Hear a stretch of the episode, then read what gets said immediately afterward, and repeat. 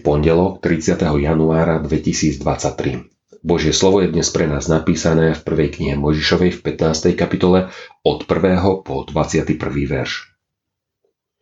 Po týchto udalostiach zaznelo Abrámovi vo videní slovo hospodinovo. Neboj sa, Abrám, ja som ti štítom. Čaká ťa veľmi veľká odmena. Abrám však povedal. Hospodine pane, čo mi chceš dať? Veď som bezdetný a dedičom môjho domu bude damašský Eliezer.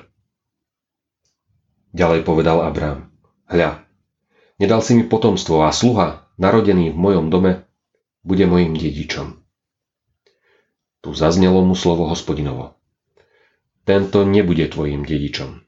Tvojim dedičom bude ten, ktorý výjde z tvojho tela. Potom ho vyviedol von a riekol. Pohliadni na nebesá a spočítaj hviezdy, ak ich môžeš spočítať. A tomu riekol, toľko bude tvojho potomstva. I uveril hospodinovi a on mu to počítal za spravodlivosť. Potom mu riekol, ja som hospodin, ktorý ťa vyviedol z chaldejského úru, aby som ti dal túto krajinu do vlastníctva. On však povedal, hospodine pane, podľa čoho poznám, že bude mojím vlastníctvom? Na tomu riekol. Dones mi trojročnú jalovicu, trojročnú kozu, trojročného barana, hrdličku a holube. Keď to všetko doniesol, porostínal ich na polovice a jednu polovicu položil oproti druhej, ale vtákov nerostínal. Praví vtáci sa zlietali na mŕtve telá, ale Abrám ich odháňal. Pri západe slnka Padol na Abráma tvrdý spánok a prepadla ho úzkosť z veľkej temnoty. Potom riekol hospodin Abrámovi. Uvedom si, že tvoji potomci budú príšelci v krajine, ktorá im nepatrí. Zotročia ich a za 400 rokov ich budú utláčať. Ale súdiť budem aj národ, ktorému oni budú slúžiť, no potom výjdu s veľkým imaním. Ty však v pokoji vojdeš ku svojim otcom a budeš pochovaný v požehnanej starobe. Až štvrté pokolenie sa navráti sem, lebo doteraz nie je vina Amorejcov dovršená. Keď zapadlo slnko a nastala hustá tma, aj hľa. Zrazu tu bola dymiaca pec a ohnivá fakľa prechádzala pomedzi tamtie časti zvierat. V onen deň uzavrel hospodin zmluvu s Abrámom slovami. Tvojmu potomstvu dávam túto krajinu, od egyptskej rieky až po veľkú rieku, po veľtok Eufrat.